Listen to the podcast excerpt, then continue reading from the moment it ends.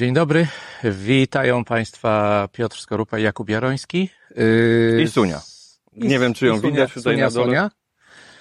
Yy, Będziemy dla Was prowadzić cykl programów, w których zajmiemy się przybliżaniem mm, najnowszych odkryć, badań, wyników badań naukowych, które mają jakiś związek z pszczelarstwem. Yy, Pomysł jest yy, Jakuba, więc zrzucę na niego, żeby powiedział coś więcej.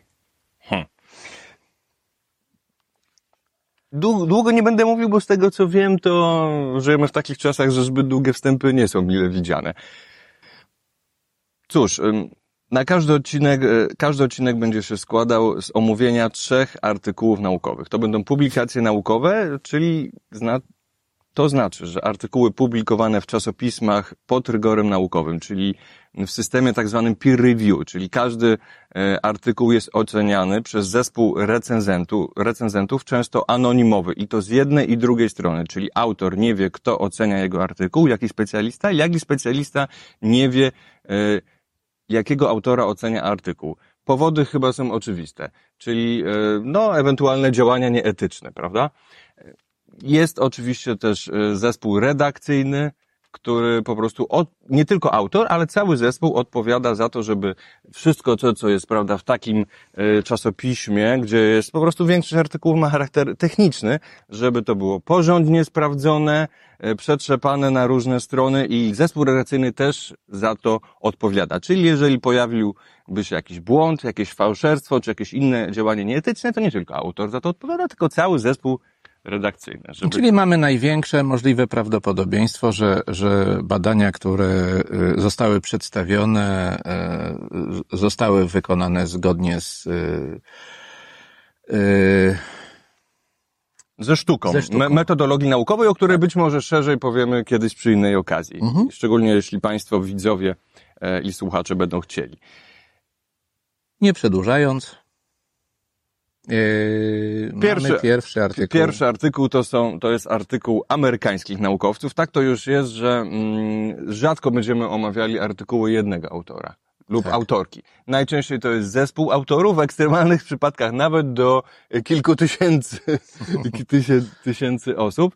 Mm, Tutaj mamy zespół e, amerykańskich naukowców, który podjął się no, dość trudnego zadania. Mianowicie dużo się mówi o zagrożeniach e, ogólnie, jeśli chodzi e, o owady, szczególnie pszczoły, a także pszczelarstwo, zagrożenia pestycydami w środowisku. I często to są badania dość pojedyncze, które trwają jeden, jeden sezon, albo w laboratorium mierzy się mm, po prostu na, dawkę na przykład e, działającą i dawkę śmiertelną w, w tak zwanych badaniach klateczkowych, czyli jest jakaś tam ilość pszczół, powiedzmy 7-8 w klateczce lub więcej, jeśli to są większe klateczki, na, natomiast rzadko są wielolet, mamy do czynienia z wieloletnimi badaniami, które trwają no, wiele sezonów i mierzą ten stopień zagrożenia w, bezpośrednio w naturalnym środowisku, czyli w przypadku pszczelarzy po prostu w pasiekach, w wólach. Tak. W tym momencie mamy do czynienia z taką, z takim badaniem, które, uwaga, trwało 7 lat, Piotrze. Siedem lat. 7 lat Siedem lat. i po, y, pobrano próbki z, z, tysio, z 1055 pasiek. To jest ogromna ilość, to jest ogromna ilość, zwłaszcza, że tam jest informacja o tym, że koszt przebadania jednej próbki to jest około 350 dolarów. Tak. Także Tak. nie mówimy o bagatelnych kwotach i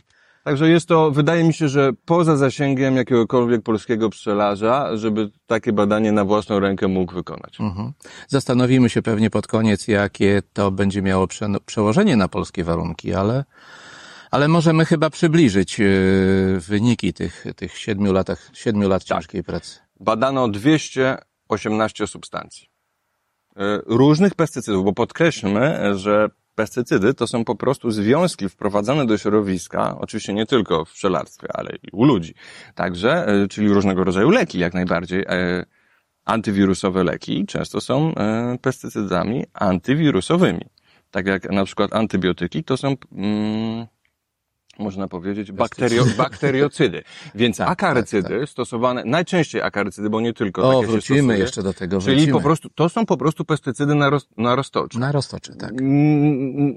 Nie bawmy się w eufemizmy, nie unikajmy tego z, przy, z, przy, twardo spójrzmy e, e, również w, w lustro, że pszczelarze również e, Mm, Co się zaraz, stosują pestycydy. co się zaraz okaże, bo no Tak, nie zdradzajmy, nie, nie zdradzaj, zdradzajmy, nie zdradzajmy konkluzji. W każdym razie przebadano 218 substancji różnych, w tym oczywiście środki ochrony roślin, które są najbardziej takim nośnym tematem, ale również łącznie z neonikotynoidami. tak, które też są i oczywiście mm, akarycydami, ale także fungicydami, czyli e, pestycydami na grzyby Mhm. konkretnie, prawda? No i co się okazało, Piotrze? W ponad 80% w, w, w pyłku, pyłku pszczeli, bo Pyłku. tak, Mhm. e, bo pyłek no, mm, jest taką substancją, właściwie zbiorem substancji, No one to przynoszą. który kumuluje, Pszczoły to przynoszą tak, w pyłku. który ma du dużo większe możliwości kumulacji tego typu substancji niż na przykład nektar, a później miód. Mhm. Także badano pyłek e, i w 80%, w, jak, w jakimś procencie, bezpiecznym lub nie, ale jednak w, w ponad 80% w, wykrywano jakieś zanieczyszczenia w postaci 120 substancji. No tak.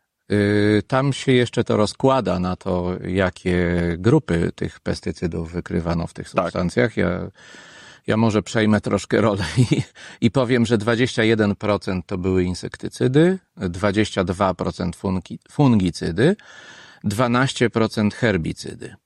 I teraz uwaga, bo aż 42 z, y, z tych y, rodzin, w których stwierdzono, aż 42% to były akarycydy, czyli y, te, które znalazły się tam za sprawą pszczelarzy. Tak.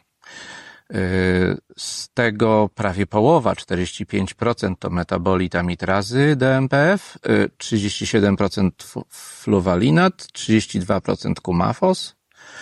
No i wychodząc już z tej grupy, 2% to neonikotynoidy. Stosunkowo niewiele, ale myślę, że, że jeszcze o tym chwilę porozmawiamy, bo, yy, bo yy, jeśli chodzi o neonikotynoidy, to yy, ich działanie jest dlatego tak dobre, że wystarczy ich tak mało, żeby tak dobrze działały, prawda? Tak, żeby zabijać Mhm. Te szkodniki małymi, relatywnie małymi dawkami, które y, rzeczywiście na przykład nie są w ogóle groźne, nawet nie podpadają pod jakiś taki próg tolerancji dla człowieka. Mhm. No i taka była ich lepsza skuteczność y, w porównaniu do starszych y, pestycydów, Tak, które jeszcze tak. używane było wiele, kilkadziesiąt lat temu, prawda? Dla, dlatego zaczęto ich używać, dlatego uważano, że to i zgódźmy się, że pod tym kątem, pod tym kątem widzenia jest to, roz, są to rozwojowe pestycydy. No, z tym możemy się zgodzić, tylko, yy, yy, tylko z, yy, nasz punkt widzenia powinien zależeć od tego, co odkrywamy po, po czasie, prawda? Wie, wiemy o tym od pewnego czasu, że nie tylko dawka letalna neonikotynoidów jest istotna, ale i, i dawka subletalna, bo to wiadomo, że coś, co prawie zabije, mm, to jednak mocno osłabi organizm, ale te dawki zdecydowanie niższe też y, wpływają negatywnie na y, choćby narodziny pszczele. Zostańmy już przy tym. Tak. I, ale to jest właśnie często podkreślane jako wada neonikotynoidów, które objętościowo tutaj miały niewielki udział, bo 2%, bo też one mm, dosyć, w dosyć dobrze się rozkładają w środowisku, szczególnie Mhm. w środowisku mm, rozpuszczalnym w wodzie, prawda? Mhm. To, to jest ich też zaleta. Natomiast w- dawkę letalną, mm, one dla pszczół, no, pszczoły mają bardzo niską tolerancję, bardzo Tak. jest wysoka. Ale umów, powiedzmy, co to jest ta dawka letalna, czyli dawka śmiertelna. To jest mm, w toksykologii taka dawka, po której w badaniach laboratoryjnych umiera około połowa osobników. No zgadza Po prostu, po Mhm. prostu bardzo prosta. Natomiast tu naukowcy zwracają, że żyjemy, w, że to nie to, że teraz żyjemy w takich czasach, tylko że teraz mamy takie możliwości, gdzie możemy zacząć to badać, bo to jest trudne, mm, czyli synergię różnych związków, czyli wpływ jednych na drugich i to jest tak naprawdę wielka, skomplikowana sieć. Ok, i w tym wypadku powinniśmy bardziej zwracać uwagę na współczynnik zagrożenia, czyli hazard ratio, Tak. czyli gdzie, gdzie dawka letalna jest tylko jednym, e, jednym y, z czynników, natomiast bierze się też pod uwagę, żeby to wyliczyć, dawkę działającą. Bo nawet, bo może być dawka letalna taka, którą, na którą pszczoły mają ma, małą tolerancję, ale dawka be, działająca będzie, Będzie jeszcze na tyle mał, mała, Mhm. że w rezultacie pszczoły będą bardziej bezpieczne niż na jakąś substancję, której owszem, one tym badaniu dawki śmiertelnej e, są mniej czułe, ale trzeba ją dużo więcej stosować, żeby na przykład unieszkodliwić tego szkodnika, którego chcemy. Tak? Ale tu mamy taką sytuację, że mm, stwierdzono stosunkowo duże narażenie rodzin na pestycydy. 82% to jest dużo, tak? Y, Jeżeli y, połowa z tego to były akarycydy, ja tu upraszczam oczywiście, Tak. to nie jest tak, Niepełna- że, że Niepełna połowa. Niepo, niepełna połowa to jest jedno uproszczenie, a drugie, że, że były po prostu miksy tych substancji w, w rodzinach i, i to, że stwierdzono w jakiejś rodzinie akarycydy, to nie znaczy, że nie stwierdzono na przykład fungicydów. Mhm. Yy, a, a i neonikotynoidów też. I, I tu dochodzimy do tego, że, że tak naprawdę to badanie otwiera furtkę, otwiera okno. Yy, powiedziałeś właśnie o tych synergizmach. Yy, I, i jeszcze nie zupełnie wiemy, ale już troszkę wiemy o, o synergizmach yy, na przykład neonikotynoidów albo z fungicydami, albo z metabolitami amitrazy. Yy, yy, ja przynajmniej o tym słyszałem, chociaż twardych dowodów w postaci artykułu póki co nie mam. Ale jak znajdziemy, to pewnie się tym zajmiemy. Tak, ale przejdźmy może e, do, do bardziej może ciekawej też, znaczy nie, może nie bardziej ciekawej, ale bardziej może kontrowersyjnej, powiedzmy też o karycydach, bo może być tak, że dany akarycyd i takie badania już są, jest bez, stosowany w dawkach ustalonych Tak. przez specjalistów, toksykologów i weterynarzy, jest bezpieczny dla pszczół, ale jeżeli pszczoły, jeżeli w danym środowisku ula będzie tam zanieczyszczenie na przykład środkami ochrony roślin z pola, to, to synergia e, wpływ wzajemny na siebie e, tych związków może się okazać, że e, taki, że użycie tego akarycydu będzie jednak również stanowiło zagrożenie dla pszczół. Pytanie, czy coś z tym możemy zrobić, bo sami ci naukowcy podkreślają, że to są pierwsze takie dłuższe badania wstępne i jest to tak skomplikowany problem, mm, że jest to duże wyzwanie dla naukowców. Mm, No tu jak siedzimy, to dochodzi nam jeszcze jeden y, y, problem, że to było badane w warunkach amerykańskich. Tak.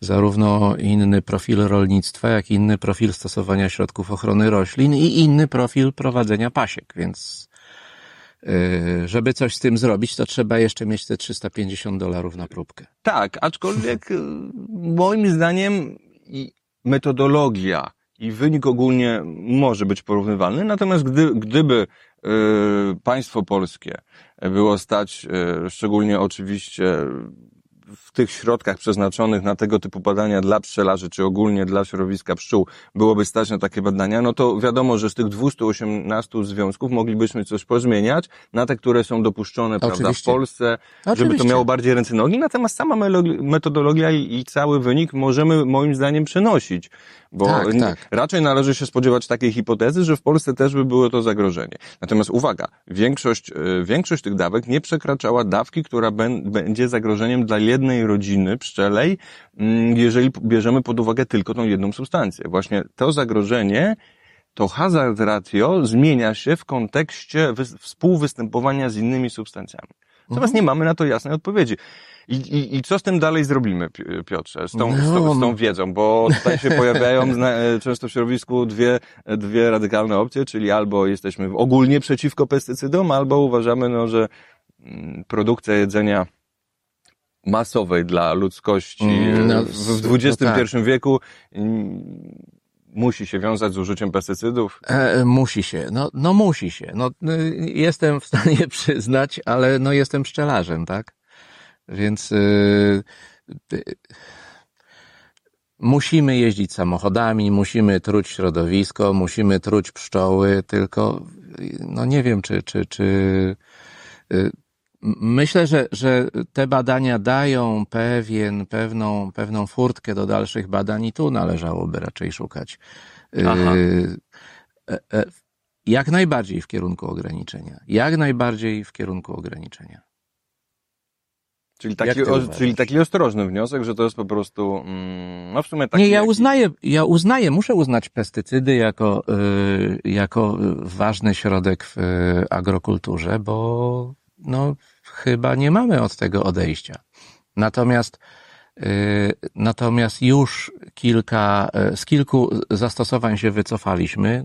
Zostawmy DDT, ale, ale z kilku zastosowań się wycofaliśmy i, i według mnie dobrze, bo y, wejście, które zastosowaliśmy w neonikotynoidy, kiedy one się zaraz pojawiły, było falstartem. I, i, i ja dobrze oceniam decyzję o, o wycofaniu się Europy ze stosowania tych środków, y, tych, które y, najbardziej zagrażały y, owadom zapylającym. Taka ciekawostka. Całkowicie z DTT się nie wycofaliśmy, nie wiem czy wiesz. Wciąż, jeżeli byłyby pewne zagrożenia na, w Europie, e, i takie stanowisko też przyjmuje WHO, na przykład malarią, to można by było zastosować e, te, ten środek. Bo akurat ten środek dobrze zwalcza, prawda, komary. Mhm. No To też jest rozsądne. No tylko nie zabijajmy komarów profilaktycznie. Nie, nie, nie, no tylko powiedziałem to jako ciekawostka, że to, co będzie pewnie często w naszym programie wypływało, że wszystko zależy od kontekstu. Wszystko zależy. A myślę, że y, resztę dyskusji już zostawimy naszym widzom. Y, Tak. Pod filmem albo, albo w, w jakichś mediach, które pewnie uruchomimy i jeśli się Wam cykl spodoba, do czego zachęcamy, żeby nas subskrybować i, i oglądać. Omówiliśmy w skrócie artykuł naukowy, przedstawiliśmy wiedzę porządną, sprawdzoną, natomiast co y, społeczeństwo i co wy, drodzy widzowie i słuchacze, z, tym zrobicie, no to już nie mamy na to, znaczy mamy jakiś na to Też, wpływ, tak, no, no, ale co, to, co zrobią też osoby, które są, y, które mają więcej y, możliwości działania. Dobra, przechodzimy do drugiego artykułu. Kolejnym tematem, którym się zajmiemy dzisiaj, to jest artykuł. y, Ty to zatytułowałeś, że bakterie w nektarze żerą pyłek? Tak. Dobrze. A co na to, a co na to zapylacze w podtytule? Bakterie A- a co w na to- nektarze żrą pyłek, a co na A to co zapylacze? na to zapylacze? Myślę, że się tym zajmiemy. Y, Masz chyba z autorów i. i Tak, tak. Tym razem jest to dwójka autorów, która opublikowała artykuł w czasopiśmie Current Biology. Jest to dosyć prestiżowe czasopismo, Crowley i Russell. Mhm. Pyłek. Jak wszyscy wiemy, znaczy wszyscy, ludzie, którzy zajmują się pszczołami, a nie tylko, i w ogóle zapylaczami, jest to bardzo ważna, mm, wa, bardzo ważny obiekt, można by powiedzieć, w naturze dla przetrwania tych zapylaczy i oczywiście dla roślin, bo to jest de facto mm, część rozrodcza rośliny, która spełnia funkcję rozmnażania. Z tego pyłku później mm, można powiedzieć w cudzysłowie rodzą się plemniki, prawda? Tak. No, no ale ten pyłek y, dla zapylaczy spełnia rolka, rolę źródła przede wszystkim białka, ale także innych składników odżywczych i minerałów, jak na przykład tłuszczy, kwasów tłuszczowych i wielu, wielu minerałów i witamin. Tak naprawdę, W no może nie całą tablicę Cała Mendelejewa, ale piramida blisko. żywieniowa e, bierze się z pyłku. Co, cokolwiek byśmy nie potrzebowali, większość bierze się z pyłku, a reszta z nektaru. I Dla tych pszczół. Y, Dla pszczół miodnych, no tak. Y, Nie, Tak. Chociaż Y, niekoniecznie, bo są też, nie wchodząc, różne inne ciekawe substancje, jak odkrywamy teraz, których też pszczoły pobierają. Ale to zostawmy sobie na Tak boku. jest. W każdym razie od wielu lat naukowców nurtowało coś takiego, jak i oczywiście pszczelarzy zajmujących się na przykład pszczołami, jak te pszczoły włamują się do tego pyłku. Dlaczego powiedziałem włamują? Dlatego, że pyłek otoczony jest dwoma warstwami i ta egzyna, czyli ta zewnętrzna warstwa jest taka twarda i bardzo mało reaktywna, czyli um, odporna na różnego rodzaju reakcje chemiczne, dlatego, że zawiera taką substancję jak sporopoleninę. Tutaj musiałem oczywiście sobie um, zajrzeć do notatek, bo nazwa trudna, tak. żebym się nic nie pomylił. uwaga, trudne słowo. sporopolenina. Jest to substancja, wyobraź sobie, która jest nawet odporna na e, reakcję z, z wodorotlenkiem potasu, czyli mm, ługiem, No, imponujące. kwasem solnym i kwasem siarkowym. Tak jak zauważyłeś na ofie, e, być może woda królewska by już ją zniszczyła. No niemniej, No, być może, jako tak. naturalna substancja występująca w środowisku, którą produkuje roślina. Jest niezniszczalna. Jest- Mm, W środowisku jest niezniszczalna. I teraz jakim cudem Mhm. takie pszczoły włamują się do tego pyłku, włamują, czyli pozyskują te substancje. A dlaczego w ogóle, e, jak, jak sądzisz, No. dlaczego ona jest taka, tak chroniona?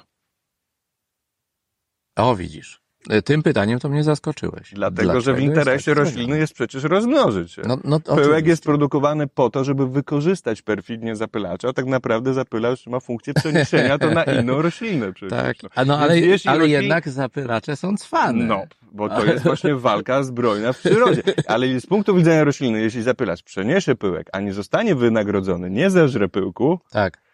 No To to, zysk straciłem. dla rośliny. Oczywiście, zysk dla rośliny, tak jest. Y, Prawda, że, że za ten zysk trzeba zapłacić. Pyłku jest dużo więcej niż jest potrzebne do zapylania, bo y, zapylacze muszą, muszą się nim żywić, żeby go przenosić. Ale y, co one z nim robią? Bo no wiemy, że, że w postaci nieprzetworzonej jest nie, tak, Nie do ruszenia. nie zapylacze. Jak już sam tytuł wskazuje, bakterie co z nim robią. Okaza okazuje się, że, No że jak w wielu innych zwierzętach, na przykład daleko nie szukając w bydwie rogatym, czyli po prostu popularnie mówiąc w krowach, za pomocą żwacza, e, który jest wielką wanną fermentacyjną, jak również u owadów, na przykład takich termitów, Mhm. które potrafią odżywać się tym, co jest tu, tak. czyli drewnem, te pszczoły mogą się włamywać do pyłku również dzięki bakteriom. I tak przypuszczano wcześniej, ale teraz mamy dowód. Są to bakterie, które należą do szczepu Acetinobacter. I one okazuje E, się... Poprawiecie, acinetobak. Acetinobacter, widzisz. Bo ja widzisz. też mam notatki. Zapisałem sobie, a i tak źle powiedziałem. Przepraszam, ale To ja nic. kiedyś nawet nie skończyłem studiów z powodu łaciny. E, e, Ale wróćmy do meritum. Tak. Okaza okazuje się, że te bakterie mm, przebywają w tym pyłku i y, tworząc, y, mogą się do niego włamywać, y, powstrzymując mm, jego kiełkowanie nawet, po Mhm. prostu rozkładając tą otoczkę i tworząc za siebie dobre środowisko, w których mogą się namnażać. Robią z tego pyłku, włamując do niego takie e, dla siebie mikrośrodowisko, można powiedzieć, e, jak w próbówce troszeczkę, prawda? Mm, Ale, e, ale do tego środowiska uwalniają, rozumiem, e, e, substancje białkowe, e, które, które powodują, że to środowisko, bo mówimy o nektarze, że to środowisko jest już wzbogacone w jakąś ilość substancji białkowych pochodzących z pyłku, tak? Dobrze to rozumiem? Wiesz co? Te bakterie są na tyle sprytne, że potrafią wysyłać sygnał, który powoduje y, y, początek kiełkowania tego pyłku i dlatego pęka A, ta, ta egzyna, bo A właśnie. tak, bo, bo, bo generalnie oprócz tego, że pyłek za, zawiera tą, tą skorupkę, tak to nazwijmy w cudzysłowie, to jeszcze antyodżywcze substancje, które mają powstrzymywać różne owady Tak. przed jedzeniem, nie tylko owady, ale w momencie, kiedy kiełkuje, no, kiełkuje, no to musi je zneutralizować, Mhm. żeby, sam, żeby to Żeby- nie wpływało na tą tak. małą roślinkę.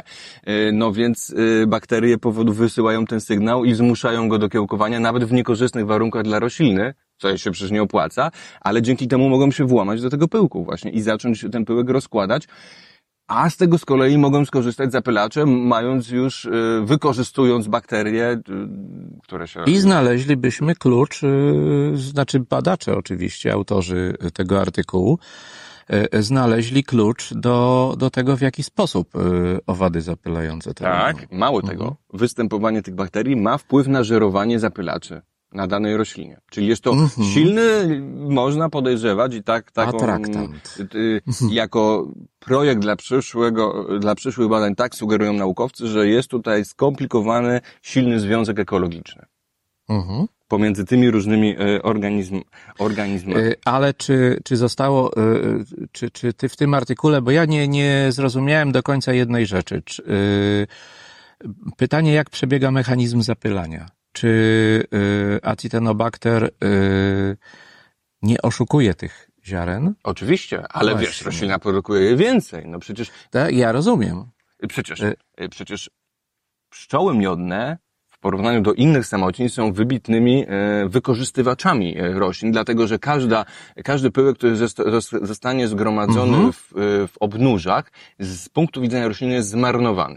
Ale w tym momencie mamy taką sytuację, że rośliny nie tyle znalazły cwany sposób na zapylacze i na to, żeby zdywersyfikować swoją pulę genową, ile e, e, jest to jeden wielki przypadek, bo włączył się w to acinetobacter. wiesz, można by oczywiście powiedzieć, że tutaj po prostu yy, w tym wyścigu zbrojeń acitenobakter yy, po prostu znalazły sposób na obejście ty, ty, tych zamków, zabezpieczeń, tych tak. zabezpieczeń. Tak. Yy, I też jest to przypa- i też jest to przypadek, znaczy, a, ale tak naprawdę tutaj można by rozpocząć szerszą debatę, że w ogóle, że to zap- zapylacze roś, zapylają rośliny, to też jest przypadek, bo po prostu jakieś owady kiedyś żarły jakieś rośliny i w toku ewolucji rośliny Mhm. Rośliny e, zorientowały się, że znaczy to zorientowały się. sens, no. Ba- Bardziej Tak, korzystne prze- e, tak dla przetrwania przebiegł. było to, że, że nie dość, że okej, trochę mnie zeżrej, ale ja cię wyeksploatuję, nie? No, Przy okazji cię wykorzystam i będę miał przewagę nad innymi roślinami, które zostały zeżarte całkowicie, no. Mhm. Na przykład. Więc Oczywiście jest to przypadek, no niemniej jest to, yy, może być to związek ekologiczny, który się utrwalił. I mamy wstępne dopiero badanie, yy, Tak. Natomiast ono rodzi nowe hipotezy. Mm. Ponieważ ten, e, ta bakteria również występuje na ciele od owadów. Więc pytanie, e, czy te bakterie mogą także działać na korzyść tych owadów? Na przykład można by zrobić badanie, że pozbawić celowo jakichś pszczół e, tego szczepu, na przykład podając im antybiotyk i zobaczyć, czy, jak, czy to będzie miało wpływ na ich zdrowie. I jak będzie przebiegał proces fermentacji pierzgi Tak, wtedy? tak, tak. No właśnie, to jest kolejne pytanie, które akurat tutaj nie zostało zawarte w tym Tak, tak, artykule, ale nie, czy, to już czy, jest- Czy, czy ten szczep również, czy on później jest, jak e, Mhm. na przykład do roli dochodzą bakterie kwasu mlekowego, czy on, on nadal się utrzymuje, czy nie, czy już później zanika, to tak, jest oczywiście. tak, to jest do, do zbadania. Ale ja bym widział jeszcze jeden aspekt. y, y, Tym razem już mocno społeczny i, i y, mocno związany z, z ludźmi, z nami, bo rzeczywiście pyłek ma ogromną liczbę substancji y, odżywczych, y, które, y, które możemy to nazwać superfoodem, gdyby się je udało uwolnić, bo pierzga mm, jest chyba takim superfoodem dla organizmu człowieka. E, I w niektórych sytuacjach, zwłaszcza chorobowych, zwłaszcza wtedy, kiedy e, e, organizm człowieka nie jest w stanie przyswoić z normalnego pożywienia wszystkich produktów, może być takim takim wzmacniaczem systemu odżywiania. I teraz, czy to odkrycie nie pozwoli nam bezpośrednio z pyłku produkować takiej żywności, która, y, która w takich właśnie sytuacjach będzie łatwo dostępna? Możliwe. No. Pytanie tylko, czy nam, czy bakteriom, które żrą pyłek. I, I tym I tym akcentem zakończmy temat. Trzeci temat, Piotrze. Okej, trzeci temat. Y, Tym razem idziemy bliżej naszych granic. Może będą łatwiejsze odniesienia do naszych warunków. Y, Badania niemieckich y, naukowców Agriculture Ecosystem and Environment. Pa, nazwisko jest Osterman i inni. Tak. Imienia nie ma, więc zostawmy J. płcie J. A tytuł jest taki, że dzikie pszczoły zastępują pszczoły hodowlane. I dotyczy to, dotyczy to badań w sadach, Mhm. które tradycyjnie były zapylane przez pszczoły miodne. Y, To- Dawniej znane, znane było wywożenie pszczół na sady. No, wiadomo, że to był dobry pożytek. Ale y, zmieniło się to troszkę. Tu badania dotyczyły sadów jabłoniowych. Zmieniło się to troszkę, odkąd w okolicy pojawił się rzepak i okazało się, że pszczoły wtedy wybierają rzepak, prawda? No tak według tych badań się Tak, okazało. według tych Tak, badań, tak, tak. no. Tak, no rzepak y, dlatego w ostatnich kilkudziesięciu latach dość mocno wzrósł, jeśli chodzi o proporcje mm, pól uprawnych y, i w Polsce, ale i w Niemczech, czy w ogóle na terenach, które się do tego nadają w Unii Europejskiej, dlatego ze względu na promocję, produkcję biopaliw. Czy to było słuszne, czy nie, zostawmy ten temat. No niemniej on, Niemniej rzepak jest. niemniej rzepak występuje w dużo większej ilości niż kiedyś i, i na przykład w pszczelarstwie stan- stanowili dość dobre źródło miodu w Polsce. Tak. Y, Badanie było stosunkowo niewielkie, bo to jest 12 sadów Hmm. i, i 45 drzew w każdym sadzie, ale, mm, ale No, jest... ale do pułapek się zła, złapało 11 tysięcy owadów. Wiesz, 12 sadów to i to i 45 drzew obserwowanych dwa razy i na wiosnę, jak są zawiązki. y, Nie, ja nie mówię, że to mała robota. Nie, nie, nie, ale że to wcale nie jest tak Tylko, mało, wiesz? y, tylko, y, znaczy chodzi mi głównie o to, że to też dlatego jest reprezentatywne, bo sady raczej nie, nie zmieniają swoich powierzchni, nie za bardzo. One są, one się trzymają tych samych terenów. I dzięki temu, że to są te same sady przez wiele lat, można je obserwować, jak zmienia się struktura zapylaczy w momencie, kiedy pojawią się dookoła pola rzepaku. Tak, tak. I nawet zobacz, jest tutaj taka e, fajna mapka. Tylko muszę.